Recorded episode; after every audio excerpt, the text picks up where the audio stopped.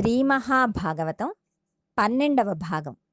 చదువుతున్నది మాధురి కొంపెల్ల తదుపరి శంతనుడు సత్యవతీదేవిని వివాహం చేసుకుని సంతోషంగా కాలం గడుపుతూ ఉన్నాడు. ఆయనకి ఇద్దరు కొడుకులు చిత్రాంగదుడు విచిత్రవీర్యుడు ఇలా సంతోషంగా కాలం గడుపుతూ ఉండగా మృత్యువు వచ్చి శంతన మహారాజు మరణించాడు. ఇద్దరి కొడుకులలో పెద్దవాడైన చిత్రాంగదుడు ఒకసారి అరణ్యానికి వేటకు వెళ్ళాడు. అక్కడ చిత్రాంగదుడు అనే పేరు ఉన్న గంధర్వుడు ఆయనకి కనపడ్డాడు. నీవన్నా చిత్రాంగదుడు అనే పేరుతో ఉండాలి నేనైనా ఆ పేరుతో ఉండాలి. నీవు ఆ పేరు వదులుతావా? లేక నాతో యుద్ధం చేస్తావా? యుద్ధం చేస్తే మనలో ఎవరు బ్రతికితే వాడు ఒక్కడే చిత్రాంగదుడు ఉంటాడు. లేకపోతే పేరు మార్చుకుని వెళ్ళిపో అని అన్నాడు. నేను పేరు మార్చుకోవడం ఏమిటి? మనం ఇద్దరం యుద్ధం చేద్దాం. ఎవరు బ్రతికి ఉంటే వాడే చిత్రాంగదుడు అన్నాడు. అప్పుడు చిత్రాంగదుడు గంధర్వుడు యుద్ధం చేశారు. ఆ యుద్ధంలో శంతన మహారాజు గారి కుమారుడైన చిత్రాంగదుడు మరణించాడు. ఇంకా విచిత్రవీర్యుడు ఒక్కడే మిగిలాడు. విచిత్రవీర్యుడు ఎప్పుడు భోగాలతో కాలక్షేపం చేస్తూ భగవంతుని స్మరణ లేకుండా కాలం గడిపేసేవాడు. ఇప్పుడు వంశం వర్ధిల్లాలి. విచిత్రవీర్యునికి సరి అయిన భార్య దొరకాలి. ఈయన చూస్తే ఎప్పుడు సుఖ సంతోషములలో భోగములలో తేలియాడుతూ ఉంటాడు. ఈయనకు తగిన భార్యను తేవలసిన బాధ్యత భీష్ముని మీద పడింది. ఆ వయస్సులో మహానుభావుడు భీష్మాచార్యుడు తాను చేసిన ప్రతిజ్ఞ వల్ల ఎన్ని కష్టములను అనుభవించాడో చూడండి.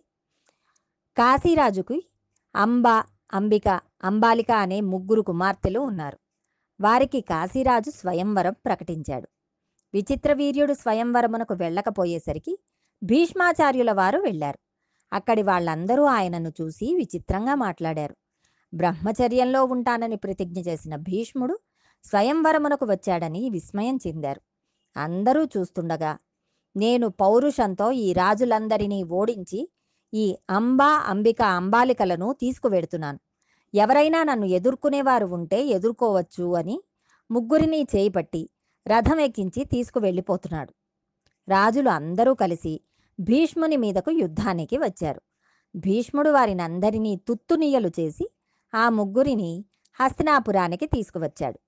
అప్పుడు అంబ భీష్ముడి వద్దకు వచ్చి మహానుభావ మీకు తెలియని ధర్మం లేదు. ఒక మాట చెబుతాను. నేను సాల్వుడు అనే రాజును ప్రేమించాను. ఆయన కూడా నన్ను ప్రేమించాడు. ఆయన నా యందు పతిత్వ భావమును పొందాడు. కావున నేనిప్పుడు వేరొక పురుషునికి భార్యను కావడం అమర్యాద. అలా నేను కాకూడదు. అందుకని నన్ను తీసుకువెళ్ళి సాల్వుడికి అప్పజెప్పవలసింది అంది. అప్పుడు భీష్ముడు మనసులేని స్త్రీ రాజునకు భార్యగా ఉండడానికి వీలు కాదు. అందుకని పరపురుషుని యందు అనురక్తి కలిగిన స్త్రీ భార్యగా ఇంట్లో ఉండడం తాజుపామును పెంచుకోవడం లాంటిది. నువ్వు నా తమ్మునికి భార్యగా ఉండటానికి వీలు లేదు. నిన్ను తీసుకువెళ్ళి సాల్వుడికి అప్పజెప్పేస్తాను అని చెప్పి ఆమెను సాల్వుడి రాజ్యమునకు రథంలో పంపించాడు. ఈమె సాల్వుడి దగ్గరికి వెళ్ళి నేను వచ్చేశాను. భీష్ముడు నన్ను నీ వద్దకు పంపించి వేశాడు అని చెప్పింది. అప్పుడు ఆయన అన్నాడు అంతమంది రాజులు చూస్తుండగా నన్ను కూడా ఓడించి భీష్ముడు ఏనాడు నీ చేయి పట్టి రథం ఎక్కించి తీసుకు వెళ్ళాడో ఆనాడే నీవు భీష్ముడి సొత్తు అయిపోయావు. ఇప్పుడు చేతకాని వాడిని భీష్ముడు పెట్టిన భిక్షను భార్యగా స్వీకరించడానికి నేను క్షత్రియుడను రాజ్యపాలకుడను మహారాజును. నేను నిన్ను వల్లను. ఎవరు నిన్ను గెలుచుకున్నారో నీవు వాళ్ళకే సొత్తు అన్నాడు.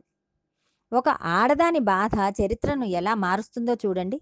అందుకే స్త్రీల జోలికి వెళ్ళి నిష్కారణంగా వాళ్ళ మనస్సు ఖేదపడేట్లు ప్రవర్తించకూడదు.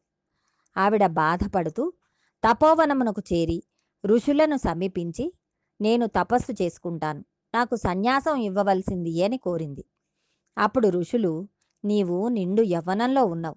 నీవు వచ్చి ఇక్కడి ఆశ్రమంలో కూర్చుంటే ఇక్కడ ఉన్న వాళ్ళ తపస్సులు పాడైపోయి లేనిపోని గొడవలు వస్తాయి. అందుకని నీవు ఇక్కడ ఉండటానికి వీలు లేదు.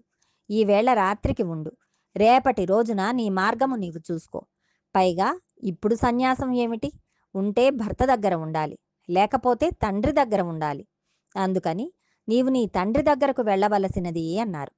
ఆమె తన తండ్రి దగ్గరకు వెళ్ళనన్నది.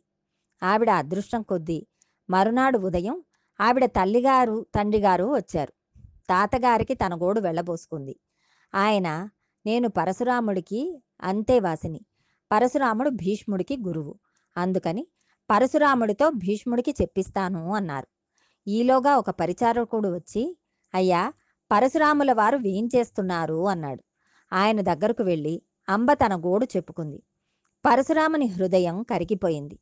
నేను నిన్ను తీసుకుని హస్తినాపురమునకు వెడతాను. భీష్ముణ్ణి పిలిచి తను గెలుచుకున్నవాడు కాబట్టి నిన్ను వివాహం చేసుకోమని చెబుతాను అని ఆమెను రథం ఎక్కించి హస్తినాపురమునకు తీసుకువెళ్ళాడు. హస్తినాపురం బయట విడిది చేసి భీష్ముడికి కబురు చేశాడు. వచ్చినవాడు గురువు కనుక భీష్ముడు ఒక ఆవును తీసుకొని వచ్చాడు. ఆవును దానం ఇచ్చి నమస్కారం చేసి మహాప్రభో మీరు రావడమే అదృష్టం. రాజ్యంలోకి ప్రవేశించండి అన్నాడు. అప్పుడు ఆయన నేను నీ రాజధానిలోకి రావటానికి రాలేదు. నీవు ఓడించి తెచ్చిన కాంత అంబను భార్యగా స్వీకరించు అన్నారు. అప్పుడు భీష్ముడు ఒకవేళ పంచతన్మాత్రలు తమ తమ విధులను నిర్వర్తించడం మానివేస్తే మానివేయుగాక. కానీ నేను ఒకసారి చేసిన ప్రతిజ్ఞ నుండి మాత్రం వెనకడుగు వేసే సమస్య లేదు. అందుకని నేను మాత్రం ఈమెను భార్యగా స్వీకరించను అన్నాడు. అప్పుడు పరశురాముడు అయితే ఎవరి కోసం తెచ్చావో ఆ తమ్ముణ్ణి చేసుకోమను అని అన్నాడు. అప్పుడు విచిత్రవీర్యుడిని అడిగాడు. ఆయన అన్నాడు వేరొకరి ఎందు మనస్సు పెట్టుకున్నానని వెళ్ళిపోయింది. తిరిగి వస్తే నేనెలా పెళ్ళి చేసుకుంటాను? నాకు అక్కర్లేదు అన్నాడు. పరశురాముడికి ఆగ్రహం వచ్చింది. ఆయన భీష్ముని నువ్వు అంబని వివాహం చేసుకుంటావా? లేక నాతో యుద్ధం చేస్తావా అని అడిగాడు. అప్పుడు భీష్ముడు ప్రతిజ్ఞాపాలన కోసం ప్రాణములను విడిచిపెట్టేస్తాను. మీరు కురుక్షేత్రమునకు ప రండి. నేను అక్కడికి యుద్ధానికి వస్తాను అన్నాడు. ఇద్దరూ కురుక్షేత్రం చేరుకున్నారు. అక్కడ బ్రహ్మాండమైన యుద్ధం ఇరవై రెండు రోజులు జరిగి ఒకళ్ళని ఒకళ్ళు తుత్తినీయలుగా కొట్టేసుకున్నారు. ఆఖరికి ఒకరోజు రాత్రి శిబిరంలో భీష్మాచార్యుల వారు పడుకొని ఉన్నారు. రోజూ భీష్ముడు పరశురాముడికి నమస్కారం పెట్టి ఆయనతో యుద్ధం చేసేవాడు. ఆయన తనకు గురువుగారు కదా! పరశురాముణ్ణి నిగ్రహించడం ఎలాగా అని ఆలోచిస్తున్నారు. అప్పుడు ఆయనకి అష్టవసువులు సాక్షాత్కరించారు. వారు భీష్మ నీవు బెంగ పెట్టుకోకు. పరశురామునికి కూడా తెలియని అస్త్రం ఒకటి ఉంది. అది విశ్వకర్మ మంత్రంతో ఉంది. అది నీ ఒక్కడికే తెలుసు. రేపటి రోజున దాన్ని ప్రయోగించి ఆ అస్త్రం ప్రయోగిస్తే మరునాడు సూర్యోదయం వరకు పరశురాముడు నిద్రపోతాడు. యుద్ధభూమిలో నిద్రపోయినవాడు మరణించిన వానితో సమానం. మర్నాడు సూర్యోదయం వరకు మేల్కొనలేడు కాబట్టి పరశురాముడు మరణించినట్లే. కాబట్టి ఆ అస్త్రమును ప్రయోగించు అన్నారు.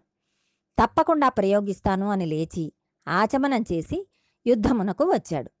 పరశురాముడి మీద ఆ అస్త్రమును ప్రయోగిద్దామని బాణమును సంధించి మంత్రం పలుకుతున్నాడు. అప్పుడు ఆయనకి నారదాది మహర్షులు అందరూ దర్శనమిచ్చారు. వారు భీష్మ నువ్వు చాలా ఘోరమైన పాపం చేస్తున్నావు. ఇది నీ వంటి ధర్మజ్ఞుడు చేయవలసిన పని కాదు. నీవు ఆ అస్త్రమును ప్రయోగిస్తే నీ గురువు మరణించిన వానితో సమానమైపోతాడు. అంతటి అపకారం అంతటి అవమానం గురువు పట్ల చేయకూడదు. కాబట్టి నీవు ఆ అస్త్రప్రయోగం చెయ్యకు అని అన్నారు. అప్పుడు భీష్ముడు గురువుని అవమానించాను అని ఆ అస్త్రమును ఉపసంహారం చేసేశాడు. అదే సమయంలో పరశురాముడి తండ్రి అయిన జమదగ్ని మొదలైన వాళ్ళు వచ్చారు.